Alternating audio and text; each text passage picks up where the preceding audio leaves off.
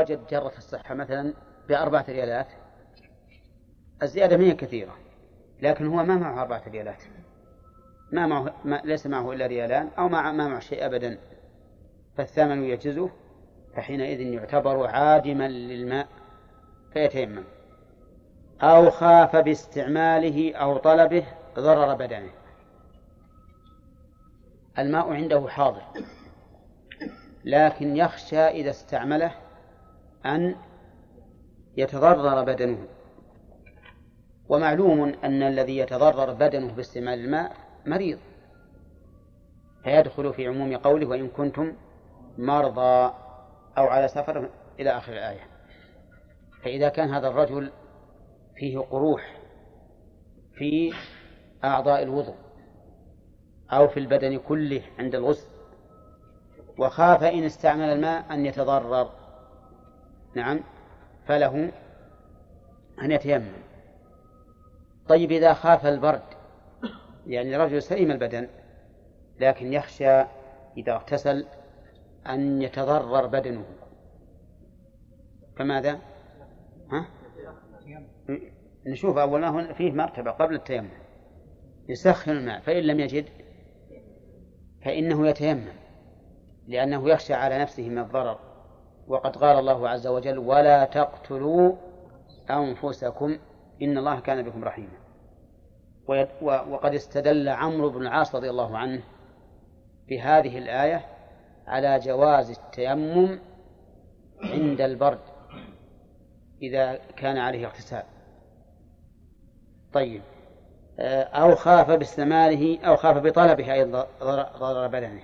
خاف بطلبه ضرر بدنه. شلون بطلبه؟ يعني الآن ما عنده ماء. لكن يمكن يطلب الماء. لكن يخشى علي يخشى ضرر بدنه. لأنه بعيد بعض الشيء. والشمس حارة. أو الصقيع بارد جدا. ويخشى إذا طلبه أن يتضرر بدنه. ففي هذه الحال يجوز أن يتيمم. الدليل قوله تعالى ولا تقتلوا أنفسكم ولا تلقوا بأيديكم إلى التهلكة. وقول النبي صلى الله عليه وسلم لا ضرر ولا ضرار. وقوله تعالى أيضا وما جعل عليكم في الدين من حرج. وخوف الضرر حرج بلا شك. الله رب العالمين. والصلاة والسلام على نبينا محمد وعلى آله وأصحابه أجمعين. ما هو التافلة وعدم الماء. ابتداء الدرس أو زاد على ثمنه؟ أو زاد على ثمنه كثيرا. أو ثمن يعجزه. أو خاف باستعماله أو طلبه ضرر بدنه. أو رفيقه أو حرمته. هذا ابتداء الدرس. يعني أو رفيقه. أو رفيقه يعني خاف باستعماله ضرر رفيقه مثال ذلك رجل معه ماء قليل ومعه رفقة. إن استعمل الماء عطش هؤلاء الرفقة وتضرروا. وإن ترك الماء وتيمم انتفع الرفقة به. فماذا نقول؟ نقول تيمم ودع الماء للرفقة لأن الماء إذا إذا استعملته تضرروا به وقوله أو رفيقه ظاهره سواء كان مسلما أو كان كافرا. لكن بشرط أن يكون الكافر معصوما وهو المعاهد والذمي والمستأمن طيب. أو خاف ضرر حرمته. يعني امرأته زوجته أو من كان له ولاة عليه من النساء خاف إن استعمل الماء أن تتضرر. فهنا يدع يدع استعمال الماء لانتفاء الضرر. أو ماله خاف باستعمال الماء أن يتضرر ماله. كيف يتضرر ماله باستعمال الماء؟ نعم معه حيوان. لو استعمله لعطش هذا الحيوان وتضرر أو هلك. وكذلك معه سيارة. سيارة تسخن نعم. إن لم يدع الماء لها فإنها تحترق. وربما يتضرر هو أيضا بضررها. نقول هنا لا تستعمل الماء. ودع الماء لها لئلا تتضرر. قال بعطش هذا متعلق بضرر. يعني ضرر هؤلاء بعطش العطش هو يضر. ها؟ معلوم؟ يضر وربما يؤدي إلى الهلاك. ها؟ يضر وربما يؤدي إلى الهلاك. الثاني قال أو هلاك أو مرض. بعطش أو مرض. كيف المرض؟ هل يمكن المرض بعدم استعمال الماء؟ إي نعم يمكن. قد يكون مثلا في الجلد جفاف جفاف إذا لم يبل بالماء دائما تشقق ففي هذه الحال يكون فيه ضرر. أو مثل يحتاج إلى عجن شيء بماء وهو دواء لشيء في في في بدنه. إذا لم يستعمل الماء لهذا العجين فإنه يتضرر ويزداد مرضه. أو هلاك. وهذا واضح أيضا. كيف يتضرر بالهلاك ها؟ أي يعطش يموت يعطش يموت وقوله ونحوه يعني من من أنواع الأضرار. إذا فالقاعدة العامة أن نقول الشرط الثاني تعذر إيش؟ استعمال الماء. إما لفقده وإما للتضرر.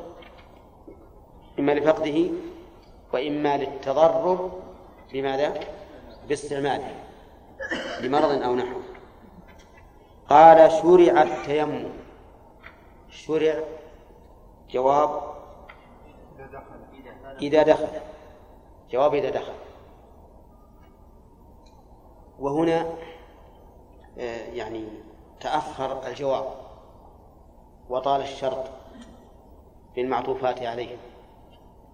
وعند البلاغيين أنه إذا طال الجواب فإنه ينبغي إعادة العامل. ينبغي إعادة العامل حتى لا يقع الإنسان في تشويش. مثل قوله تعالى ولا يحسبن الذين يبخلون بما آتاهم الله من لا. قبل فلا تحسبنهم لا تحسبن الذين يفرحون بما أتوا ويحبون أن يحمدوا بما لم يفعلوا. فلا تحسبنهم بمفازة من العذاب. كرر الفعل هنا لطول الفصل. لكن هنا لو لو أنه كرر الشرط ها لعاد الأمر كما هو. لأن الشرط كل هذه الأمور كلها من الشرط. وقوله شرع التيمم شرع أعم من أن يكون واجبا أو مستحبا. بالكم فإذا شرع أي وجب لما تجب له الطهارة بالماء واستحب لما تستحب له الطهارة بالماء. انتبه. إذا قيل إذا إذا قيل شرع فإنه يشمل الواجب والمستحب. وعلى هذا فقوله شرع أي وجب لما تجب له الطهارة بالماء واستحب لما تستحب له الطهارة بالماء فمثلا إذا كان يريد الصلاة فالتيمم ها واجب. تيمم واجب. إذا كان يريد أن يقرأ القرآن فالتيمم مستحب. تيمم مستحب. لأن قراءة القرآن تستحب لها الطهارة وهذا غير مس المصحف. لأن مس المصحف شيء وقراءة القرآن شيء آخر.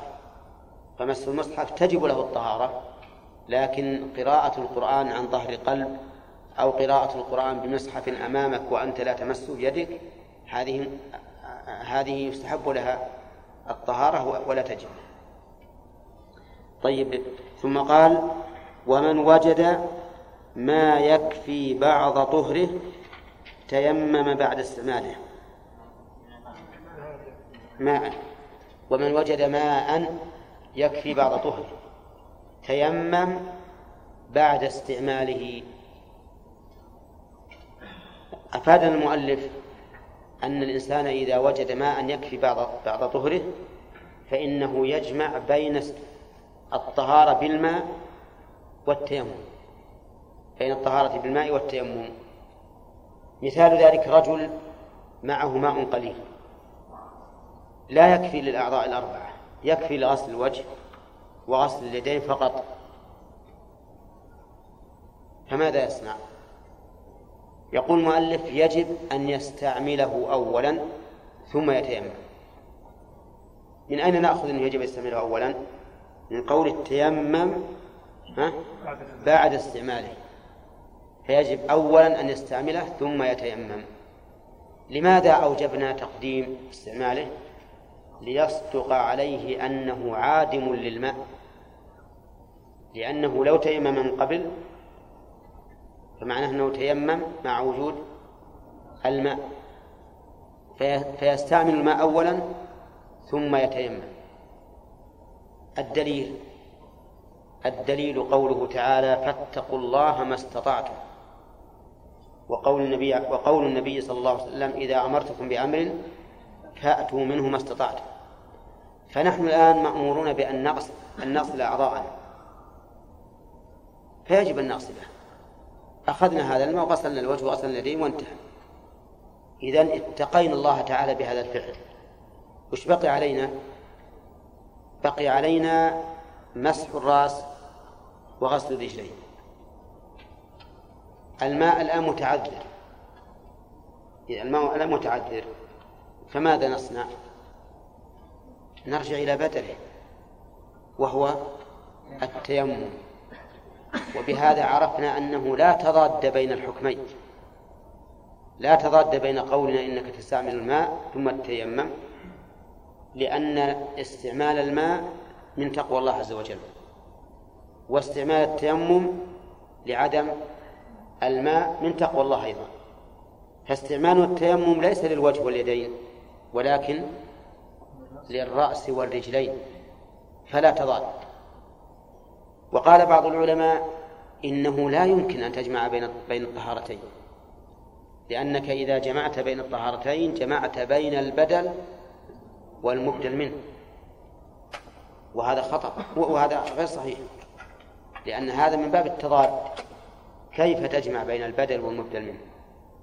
فإما أن تستعمل الماء بلا تيمم وإما أن تتيمم بلا استعمال ماء.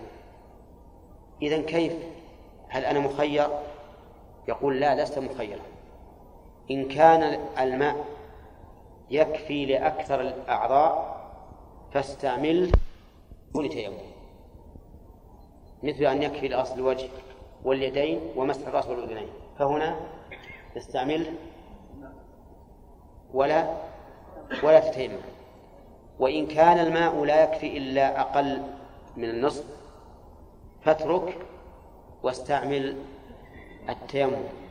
مثل أن يكون الماء لا يكفي إلا غسل الوجه. فيقول هنا لا تستعمله استعمل التراب.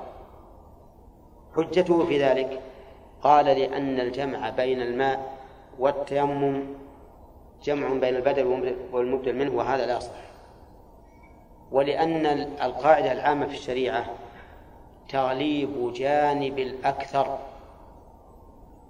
فإذا كان الأكثر هي الأعضاء المغسولة إذا كان الأكثر هي الأعضاء المغسولة فاغسلها ولا تتيمم. وإذا كان الأكثر العكس. فتيمم. فتيمم ولا تغسل فتيمم ولا تغسل هذان قولان القول الثالث يقول استعمل الماء مطلقا. استعمل الماء مطلقا ولا تتيمم. لأن التيمم إنما ورد إنما كان بدلا عن طهارة كاملة لا عن طهارة جزئية ولكن القول الأول أصح. وربما يستدل له بما يروى عن النبي عليه الصلاة والسلام في حديث صاحب الشجة الذي قال الرسول عليه الصلاة والسلام إنما كان يكفيه أن يتيمم ويعضد أو يعصب على جرحه خرقة ثم يمسح عليها. فجمع النبي عليه الصلاة والسلام في هذا بين طهارة المسح وطهارة الغسل. فما ذهب إليه المؤلف هو الحق وقولهم إنه لا يجمع بين البدل والمبدل منه نقول لهم هنا التيمم ليس عن الأعضاء المقصودة ولكنه ها عن الأعضاء التي لم تغسل. أما الأعضاء المقصودة فقد طهرت. فهو شبيه بالمسح على الخفين. شبيه به من بعض الوجوه. لأنك غسلت الأعضاء التي تغسل ومسحت. الخف بدلا عن غسل الرجل التي تحت. فقد جمع هنا بين بدل ومبدل منه. قال المؤلف ومن جرح تيمم له و... نعم. ومن جرح إيش؟ ومن وجد ومن وجد ماء يكفي بعض طهره تيمم له بعد استعماله. ومن جرح تيمم له وغسل الباقي. هنا فرق بين الجرح وبين عدم وجود الماء. لأن التيمم للجروح لا يشترط له فقد الماء. هذا السبب. في الأول نقول استعمل الماء ثم تيمم. لماذا؟ ها؟ ليتحقق أنك فقدت الماء. في مسألة الجرح لا حرج عليك أن تتيمم قبل أن تغسل بقية الأعضاء. لأنه في الجروح لا يشترط فيه فقد الماء. إذ أن الإنسان يتيمم عن الجرح ولو مع وجود الماء. من جرح أي من كان فيه جرح. يقول تيمم له وغسل الباقي. قوله تيمم له هذا إذا كان في الطهارة الكبرى لا بأس. في الطهارة الكبرى يعني في الجنابة أو الحيض أو ما أشبه ذلك لا بأس أن يتيمم أولا ثم يغتسل ثانيا. ليش؟ لأنه لا يشترط الترتيب. يعني لنفرض أن رجلا فيه جرح في بطنه وعليه جنابة يبي يغتسل. الجرح هنا لا يمكنه مسحه لأنه يتضرر بالماء. ولا غسله أيضا لأنه يتضرر بالماء ما الفرض فيه؟ ها؟ التيمم التيمم لأن لأن استعمال الماء هنا متعذر في في, في هذا الجرح نقول لا حرج أن تتيمم أولا ثم تغتسل أو تغتسل أولا ثم تتيمم ليش؟ لأن الترتيب في الغسل ليس بواجب أولا؟ واجب ولا غير واجب؟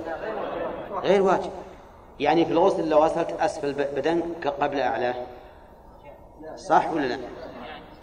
صح لو غسلت أعلاه قبل أسفله صح لو غسلت الجنب الأيمن قبل الأيسر صح أو الأيسر قبل الأيمن صح واضح؟ إذا أنت إذا تيممت عن الجرح الذي في بطنك ما في مانع. كما لو غسلت بطنك بالماء قبل بقية البدن ما في مانع. أما إذا كان التيمم في الحدث الأصغر فهنا مشكلة لأن الحدث الأصغر فيه الترتيب. فإذا قدرنا أن الجرح في اليد وجب عليك أن تغسل وجهك أولا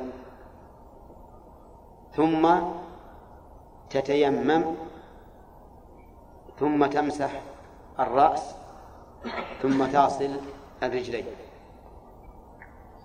وهنا يشترط الترتيب والموالاة أيضا. والمشكل اشتراط الموالاة معناه لازم أنه يكون عندي منديل عندي منديل. إذا غسلت وجهي على طول أنشفه ونشف يدي. من أجل أي شيء؟ من أجل التيمم. التيمم لا بد يكون بتراب له غبار. وإذا صارت يدي رطبة ووجهي رطب ما ما صح التيمم. وعلى هذا لازم يكون واحد يعد منديلا عند الوضوء. إذا كان الجرح في يده. يعد منديلا. إذا غسل وجهه على طول تمسح ثم ها؟ ثم تيمم ثم أتم وضوءه. ها؟ ما يخالف يغسلها قبل أو بعد. إن كان إن كان في اليمنى فالأفضل أن يتيمم قبل غسل اليسرى. وإن كان في اليسرى فالأفضل أن يغسل اليمنى قبل أن يتيمم لليسرى. لأنه ما في ترتيب واجب بين اليمنى واليسرى. طيب فهمتم الآن؟ طيب. هذا هذا الفعل هل يعمله الناس الآن؟ ها؟ ما يعمله الناس وش يسوون الناس الآن؟ إلى قضى متوضي وراح للمسجد تيمم في المسجد ففات عليه إيش؟ الترتيب والموالاة الترتيب والموالاة فعلى هذا على المذهب صلاة هذا الرجل لم تصح صلاته لم تصح لماذا؟ لأنه لم يصح تيممه فلم تصح طهارته. لكن الحمد لله أن المسألة فيها قول آخر هو الصحيح. أنه لا يشترط لا ترتيب ولا موالاة. وأن التيمم عن الجرح في الحدث الأصغر كالتيمم عن الجرح في الحدث الأكبر. وبناء على ذلك فيجوز أن أتيمم قبل الوضوء أو بعد الوضوء بزمن قليل أو كثير. وهذا الذي عليه عمل الناس اليوم. فإن أكثر الناس يتوضأون في بيوتهم ثم إذا جاءوا إلى المسجد تيمموا في المسجد لجرح فيهم. لكن اللي بياخذ بالمذهب لا بد أن يراعي إيش؟ الترتيب والموالاة. إذا كان الجرح في طهارة التيم... في طهارة الحدث الأصغر ولهذا قال المؤلف ومن جرح تيمم له وغسل الباقي أظن جاء وقت الأسئلة أي حيث مرت عليكم وش تقولون في جوابها؟ وش جواب عبد الرحمن؟ السؤال يقول إذا كانت رجله مجبصة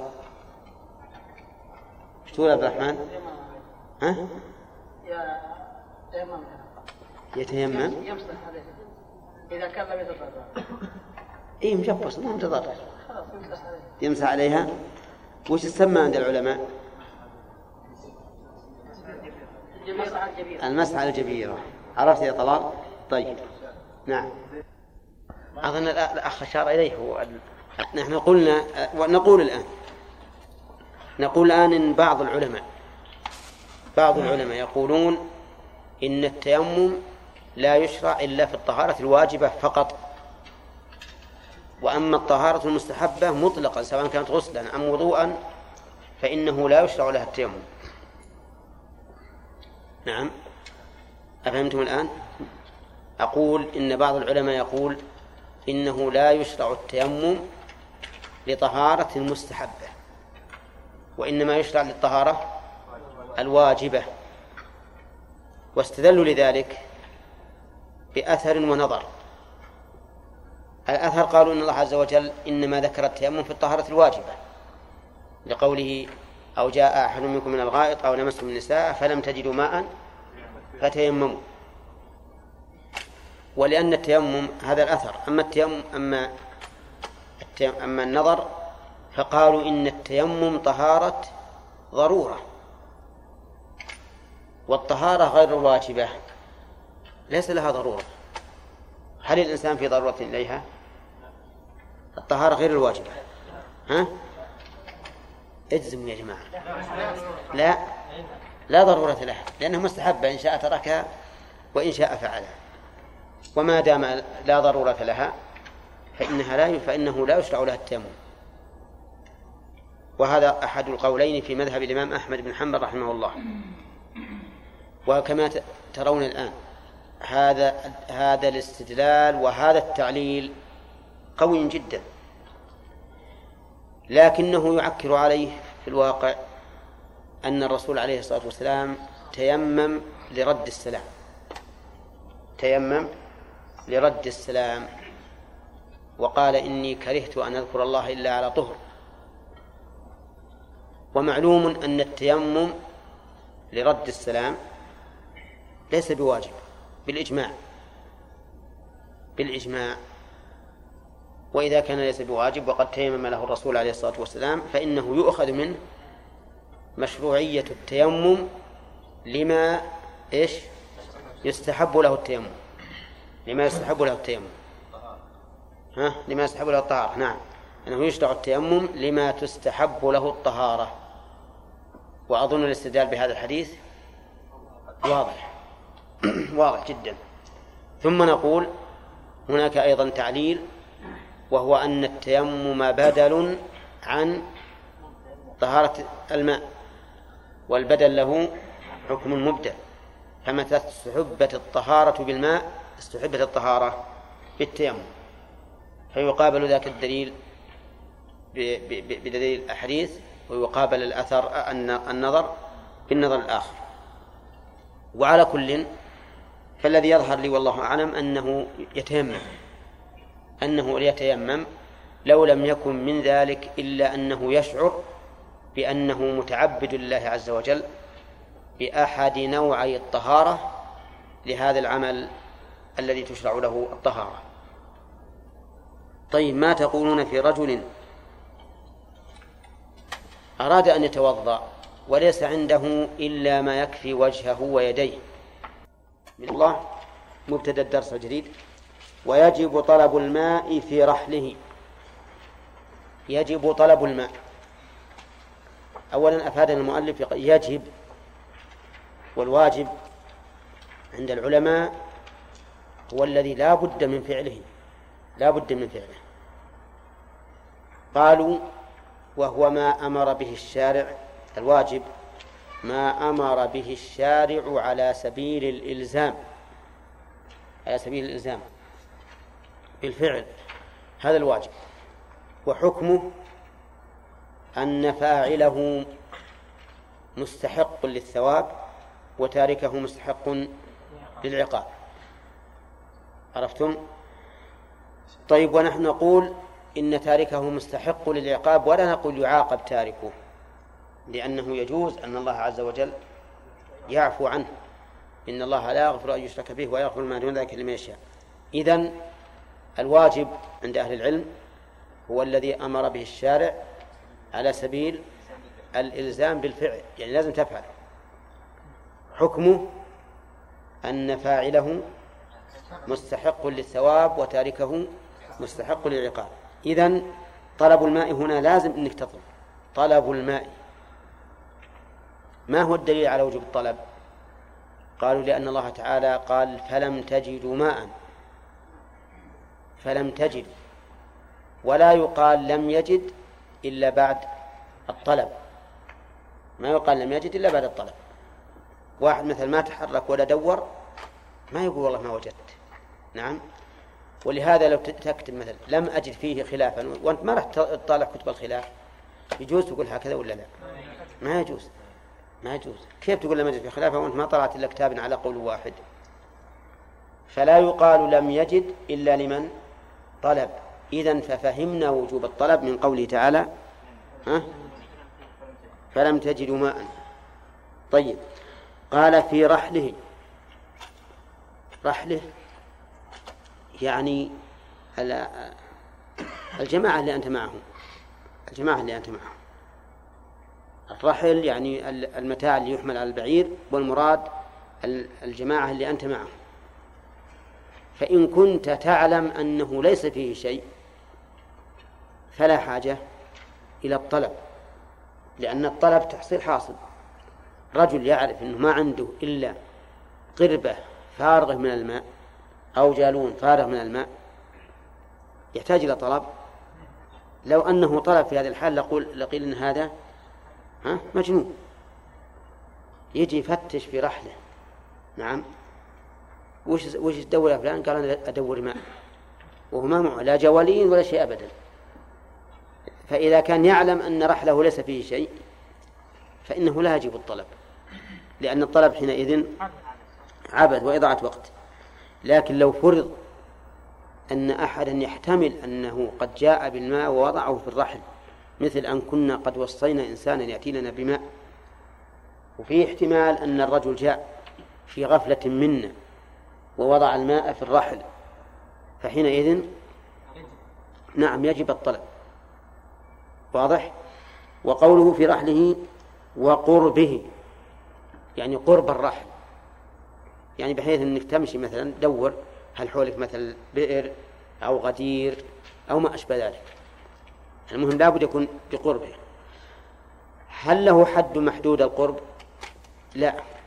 يرجع في ذلك إلى العرف. ومعلوم أن القرب عرفا يختلف باختلاف الأزمنة. فمثلا إذا كانت المسألة في رواح أو ما أشبه ذلك أو على الأقدام فالقرب يكون قريبا. لكن في السيارات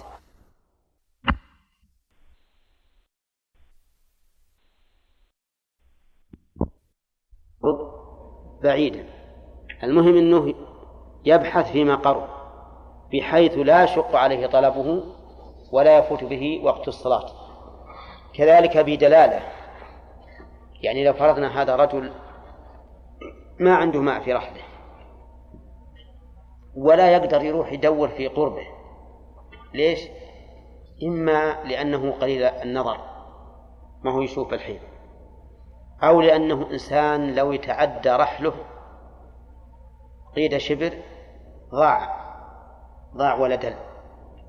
ويوجد بعض الناس هكذا بعض الناس لو يروح عن رحل قليلا ويختفي عنه ضاع ولا عرف يذهب لا يمين ولا شمال. فهذا ما فرضه؟ فرض لا في قبل الدلالة يشوف أحد يدله.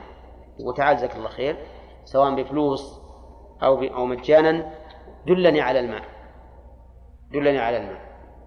إذا ما وجد لا برحله ولا بقربه ولا بدلالة فحينئذ يجوز له التيمم.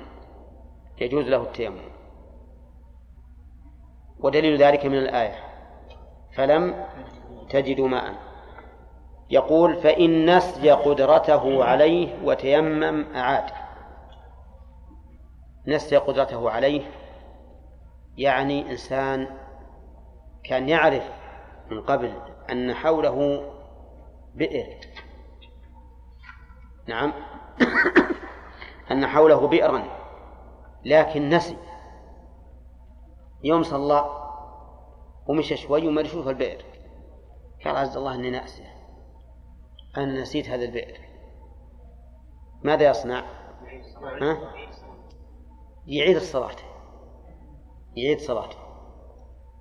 كيف يعيد الصلاة؟ وقد قال الله تعالى ربنا لا تؤاخذنا إن نسينا وأخطأنا. يقول لأن هذا تحصيل شرط والشرط لا يسقط بالنسيان. الشرط لا يسقط بالنسيان. فأنت في الحقيقة عندك نوع تفريط ولا بقيت تفكر وتقدر لأنك تذكر. أما مجرد أن تقول والله ما حولنا شيء ثم تذهب وتيمم فهذا فيه نوع تفريط منك فوجب عليك الإعادة. وقيل إنه إذا نسي قدرته عليه فإنه لا يعيد لأنه لم يقصد مخالفة الأمر. فأنا حينما صليت منتهى قدرتي أني أقول ما حولي ما حولي ماء فلم أقصد مخالفة أمر الله. ولا و وعلى هذا فلا إعادة عليه. لكن الأحوط أن يعيد. الأحوط أن يعيد. والعلماء إذا قالوا الأحوط ترى لا يعنون أنه واجب لكن يرون يعنون أن الورع أن يعيد لئلا يعرض الإنسان نفسه للعقاب. وهنا يفرقون بين بين الحكم الاحتياطي والحكم المجزوم به. كما قال شيخ الإسلام في الفتاوي يقول أن الحكم الاحتياطي لا يعني أنه على سبيل الوجوب ولكن على سبيل الورع بالتزامه. يقول من حتى نعم. وإن نوى بتيممه أحداثا. صلى. ولم يعد. لأن الجواب متأخر. وإنما تيمم إحداث أو نجاسة على بنيه تضر إزالته أو عدم ما يزيلها أو خاف بردا أو حبس في مصر. فتيمم أو عدم الماء والتراب صلى هذا جواب الشرط ولم يعد. إن نوى بتيممه أحداثا أجزأ هذا التيمم الواحد عن الجميع. ولو متنوعة ولو كانت متنوعة. لأن الأحداث إما أن تكون من نوع واحد أو من أنواع أو من جنس أو من أجناس. مثال النوع الواحد مثل رجل بال عدة مرات بال عدة مرات. هذا حدث أحداث ولا حدث واحد. أحداث لكن نوعها واحد وهو البول. أنواع أنواع من جنس. رجل بال وتغوط وأكل لحم الإبل. ونام. هذه؟ هذه أنواع لكنها من جنس واحد. وش جنس واحد؟ حدث أصغر. الجنس واحد. طيب رجل احتلم وأنزل. وبال وتغوط. هذه أجناس. لأن الأول حدث أكبر والثاني حدث أصغر. هذا الرجل تيمم ونوى كل الأحداث. كل الأحداث اللي عليه. يجزي ولا لا؟ يجزي. ما هو الدليل؟ قال النبي صلى الله عليه وسلم إنما الأعمال بالنيات وإنما لكل امرئ ما نوى. هذا الحديث العظيم من أعظم الأحاديث. إنما الأعمال بالنيات وإنما لكل امرئ ما نوى. هذا تيمم والتيمم عمل. نوى به عدة أحداث نقول لك ما نويت. وإنما لكل امرئ ما نوى. طيب. أو نجاسة على بدنه تضره إزالتها. يعني نوى نجاسة على بدنه تضر إزالتها. أو عدم ما يزيلها. مثال النجاسة على البدن التي تضر إزالتها مثل لو سقطت نقطة من بول على جرح طري ما يقدر يمسحه ولا يغسله. هذه نجاسة على بدن تضره ها؟ تضره إزالتها ولا لا؟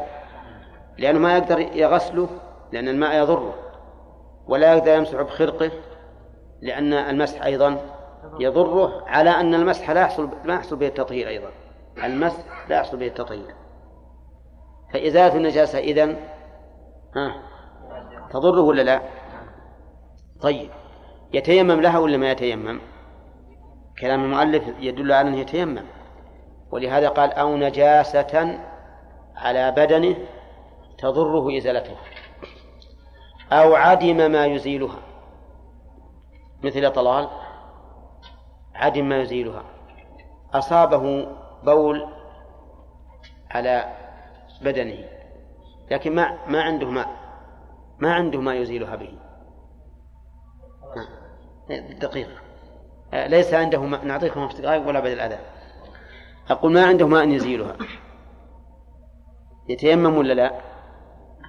ها؟ يتيمم لأنه قال نجاسة على بدنه تضره إزالتها أو عدم ما يزيلها هذا عدم ما يزيله ما عنده ماء فيتيمم طيب البوية نجسة ولا لا؟ ها؟ يقولون لبعض الناس إن في شيء نجس من البويات ها؟ لو فرضنا فيه نجاسة مدري بويه نجسة ولطخت الماء يزيله ولا ما يزيله؟ ما يزيله وش يزيله؟ البنزين والغاز ما عنده بنزين ولا غاز يتيمم يتيمم على كلام المؤلف وش؟ اي هي باقية المعروف إن البويه ما يتروح أفادنا المؤلف يا جماعة من كلام أفادنا رحمه الله أن النجاسة على البدن يتيمم لها وأن النجاسة على الثوب أو في البقعة لا يتيمم لها. لأنه قال نجاسة على البدن. أما لو كانت نجاسة على ثوبه وهو ما يقدر يغسلها ما عنده ما يغسلها به فهل يتيمم ويصلي؟ نقول لا. طيب ينزل الثوب. قال ما عندي ثوب غيره. إن نزلته صليت عاري ها؟ يصلي به. والمذهب يصلي به ويعيد. المذهب يقول يجب أن يصلي به ويجب أن يعيد. فلو بقي هذا الثوب عليه شهر. شهر كامل هو بلبر ما عنده ما ما عنده غير الثوب ولا عنده ما يغسل به النجاسة. قلنا يقضي 150 نعم يقضي 150 صلاة. ويصلي وجوبا بالنجس ويقضي. والقول الثاني أنه يصلي به ولا ولا يجب الإعادة.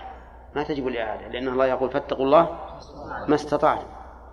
وهذا هو الذي استطاع. هو الآن عاجز عن إزالة النجاسة فيصلي به. وهذا هو الصحيح بلا شك. طيب لكن هل يتيمم للنجاسة على ثوبه؟ لا. لا يتيمم. طيب. نجاسة في بقعته. نجاسة في بقعته. يمكن يصير نجاسة في بقعته؟ أي نعم. يكون نسأل الله العافية محبوس في مكان نجس. محبوس في مكان نجس. يعني في بعض الولاة الظلمة يحبس المسلم في المرحاض. هذا اللي حبس في المرحاض. كيف يصلي؟ محبوس في نجس نقول تصلي وعلى حسب حالك ولا تتيمم للنجاسة لكن الوضوء بيتوضأ. طيب. أفاد المؤلف أنه لا تيمم عن نجاسة على بدن. إن غلطت فصوبوني خطأ. البدن يتيمم لها. لا تيمم عن نجاسة على ثوب. صحيح. لا تيمم عن نجاسة في بقعة. صحيح. والصحيح أنه لا تيمم عن نجاسة مطلقة لا في الثوب ولا في البدن ولا في البقعة. وذلك لأن الله إنما ذكر التيمم في في الأحداث فقط في الأحداث فقط. فلا يجوز أن نتعدى ما ذكره الله عز وجل. ولأن النجاسة شيء يطلب التخلي منه لا إيجاده. فمتى خلى الإنسان من النجاسة؟ ولو بغير نية. لو بغير نية فإنه يطهر منها. أرأيت لو أن يدك مثلا أصابها بول يدك ذراعك مثلا وتوضأت وغسلت على أنك متوضئ ونسيت أنه أصابه البول هل يطهر ولا ما يطهر؟ مع أنك ما نويت. لأن المقصود بإزالة النجاسة هو التخلي عنها ولا يحصل هذا المقصود بالتيمم. بخلاف الوضوء والغسل فإنه تعبد فإذا لم نستطع التطهر بالماء تطهرنا. تعبدا لله وتذلل له وتذللا له بالتراب. وهذا القول هو أحد القولين في المسألة وهو الصواب بلا شك كما أنه لا يتيمم عن النجاسة في الثوب وفي البقعة. فعندنا أربعة أمور يا أخوانا. حدث نجاسة على بدن نجاسة على ثوب نجاسة على بقعة. الحدث يتيمم عنه بالنص والإجماع ما في إشكال. والنجاسة على البدن وعلى على الثوب والبقعة لا يتيمم عنها قولا واحدا في المذهب. إلا كان في هناك قول ضعيف. والنجاسة على البدن يتيمم عنها عن المذهب والصحيح أنه لا يتيمم عنها. يغسلها إن وجد الماء وإلا سقط عنه الوجوب السؤال عنه هذه المسألة فيها خلاف. بعض العلماء يقول يجب يحملون من الماء ما يكفيهم إذا كان ما يشق عليهم. وعلى هذا فيجب على من أراد الرحلة أنهم يأخذوا معهم وارد لأن الوارد الآن الحمد لله متيسر. والقول الثاني لا إن المسافر لا يلزمه أن يحمل من الماء إلا ما ما يكفيه ورحله فقط. وهذا هو أن هذا هو المقصود بقوله وإن كنتم مرضى أو على سفر. والظاهر أنه إذا كانت المشقة يسيرة أنه يجب عليهم الحمل أما إذا كانت المشقة يعني كثيرة فهذا ما يجب. هذا القياس. طيب وذكرنا أن القول الراجح خلاف ذلك فما هو حجة القول الراجح وما هو دفاعهم عن هذا التعليم الجديد أو خاف بردا. خاف بردا منين؟ من استعمال الماء فإنه يتيمم. لكن إن وجد ما يسخن به الماء وجب عليه أن يسخن الماء. فإن لم يجد وخاف إن اغتسل تيمم إن اغتسل مرض فإنه يتيمم. ولا يكفي الخوف من البرد فقط لكن خاف ضررا من البرد. أما أن يخاف البرد كل واحد في الشتاء إذا توضأ يبرد. لكن المقصود أنه يخشى على نفسه الضرر من البرد ففي هذه الحال إيش؟ له أن يتيمم. لقوله تعالى فاتقوا الله ما استطعتم. فإذا خاف بردا لا يحتمله إلا بضرر فله أن يتيمم. طيب وإذا تيمم ثم وجد ما يسخن به الماء فهل يجب عليه أن يستعمل الماء؟ الجواب نعم يجب عليه. نعم. وسيأتي إن شاء الله دليل ذلك. قال أو حبس في مصر. حبس في مصر. المصر معروف المدينة. حبس يعني فلم يصل إليه الماء فإنه يتيمم. وإنما نص المؤلف على ذلك لأن بعض أهل العلم يقول إنه لا يتيمم لأنه ليس مسافرا وليس عادما للماء فالماء موجود لأنه في مصر. ولكن يقال هذا الماء الموجود بالنسبة إليه معدوم لأنه حبس ولم يوصل إليه الماء. وحينئذ يكون قد تعذر عليه استعمال الماء فيباح له التيمم. طيب فإن حبس في مصر ولم يجد ماء ولا ترابا فماذا يصنع؟ يصلي على حسب حاله ولا إعادة عليه. ولا يقل سأؤخر الصلاة حتى أقدر على إحدى الطهارتين الماء أو التراب. أو أو حبس في مصر فتيمم أو عدم الماء والتراب. لم يجد ماء ولا ترابا مثل أن يحبس في مكان ليس فيه ماء ولا تراب ولا يستطيع أن يخرج من هذا المكان ولا أن يجلب ترابا يتيمم به ولا ماء يتطهر به. ففي هذه الحال يصلي على حسب حاله.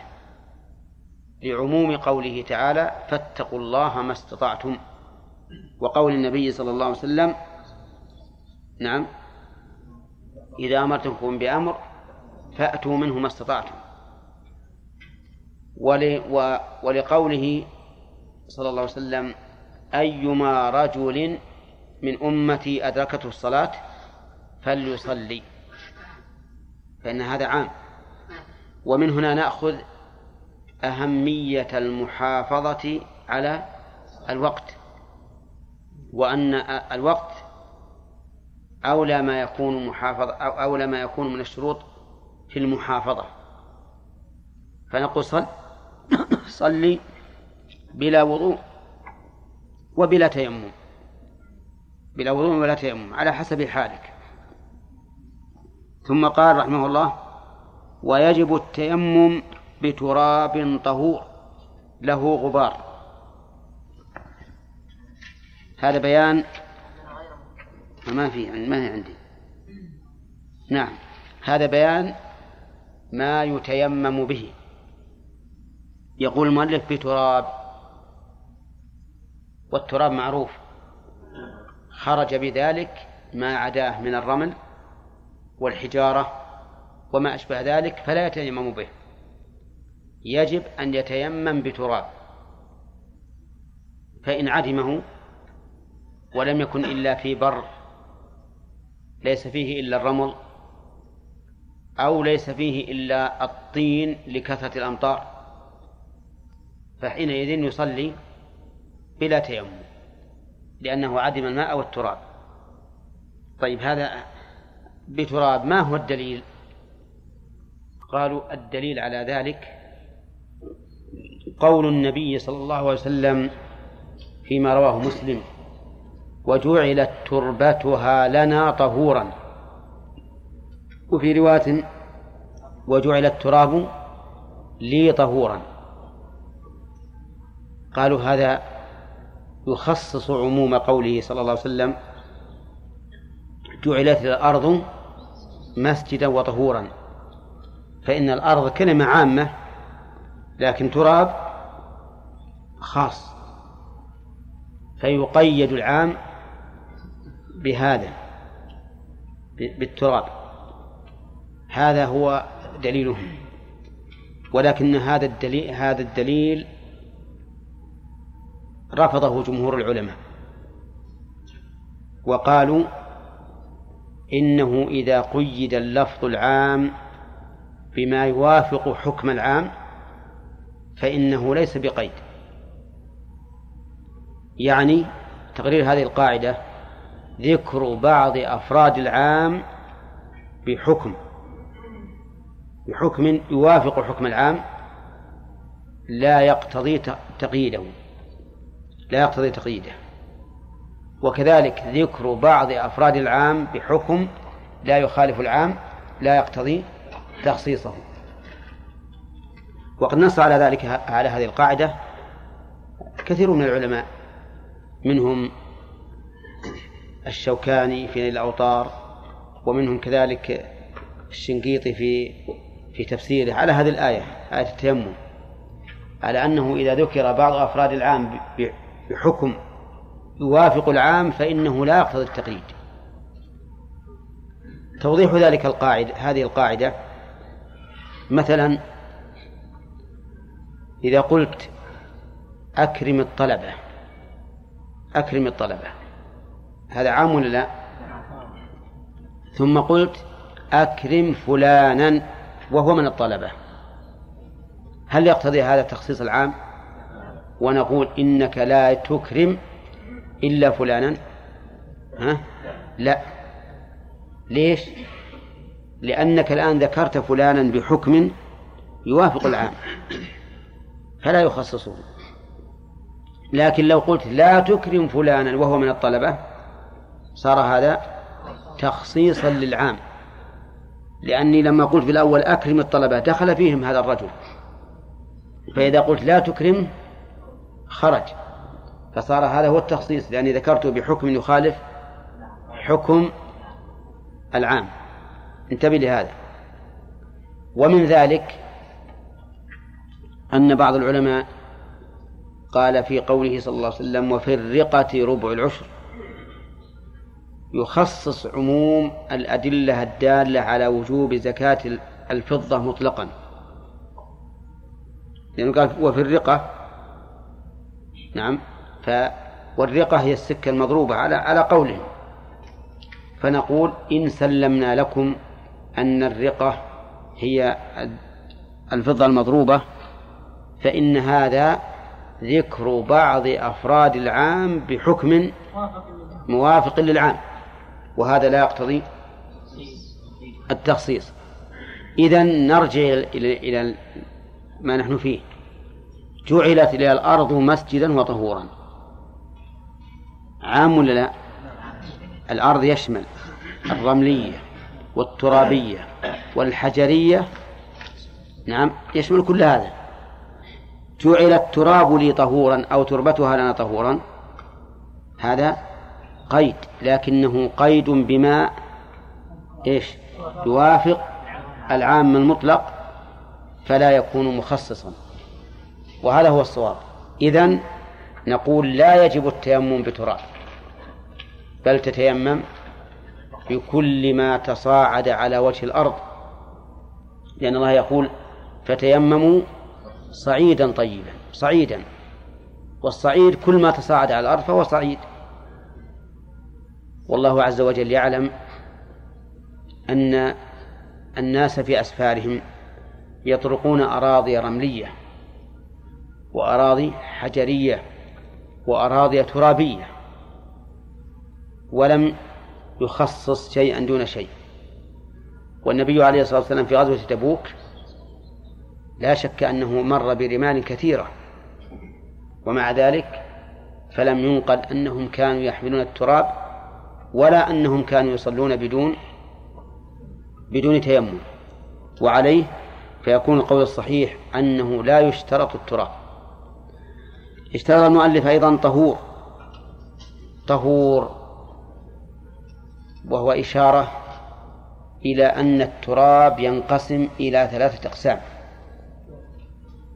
طهور وطاهر ونجس. كما أن الماء عندهم ينقسم إلى ثلاثة أقسام طهور وطاهر ونجس. فخرج بقوله طهور التراب النجس. مثل أن تجد بقعة قد أصابها بول ولم يطهر ذلك البول فهل تتيمم منها؟ لا لأنها ليست بطهور ما الدليل؟ الدليل قوله تعالى فتيمموا صعيدا طيبا والطيب ضد الخبيث ولا نعلم خبثا يوصف به الصعيد إلا أن يكون نجسا وعلى هذا فإذا كانت الأرض نجسة فإنه لا يتيمم عليها ولكن يبقى النظر ما هو. ما هو التراب الطاهر الذي ليس بطهور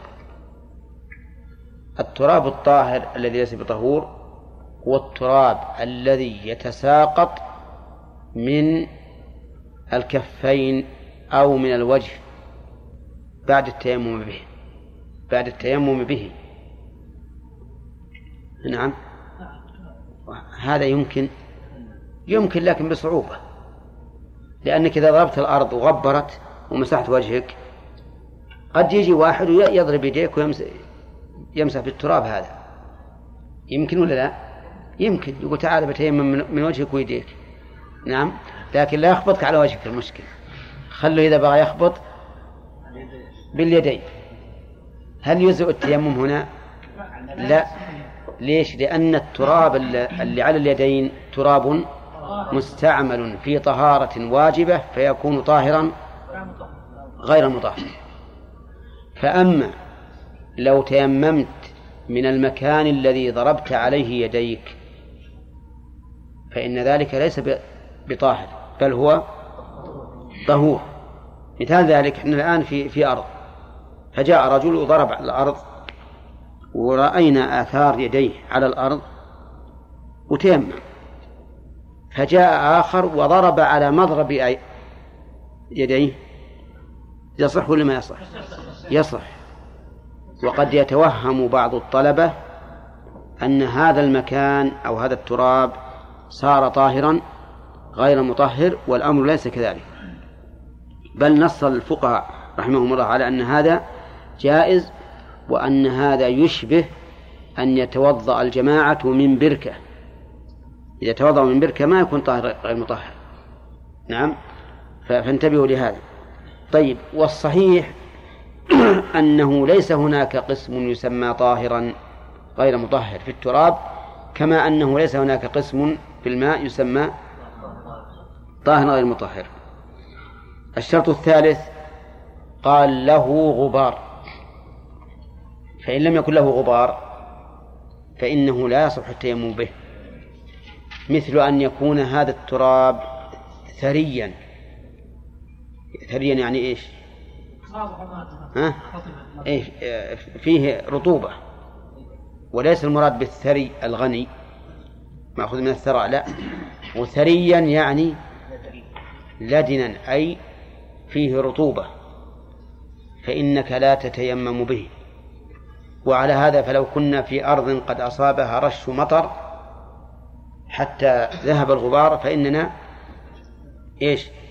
لا نتيمم عليها بل نصلي بدون تيمم. والصحيح في هذه المسألة خلاف ذلك. لعموم قوله تعالى فتيمموا صعيدا طيبا. طيب.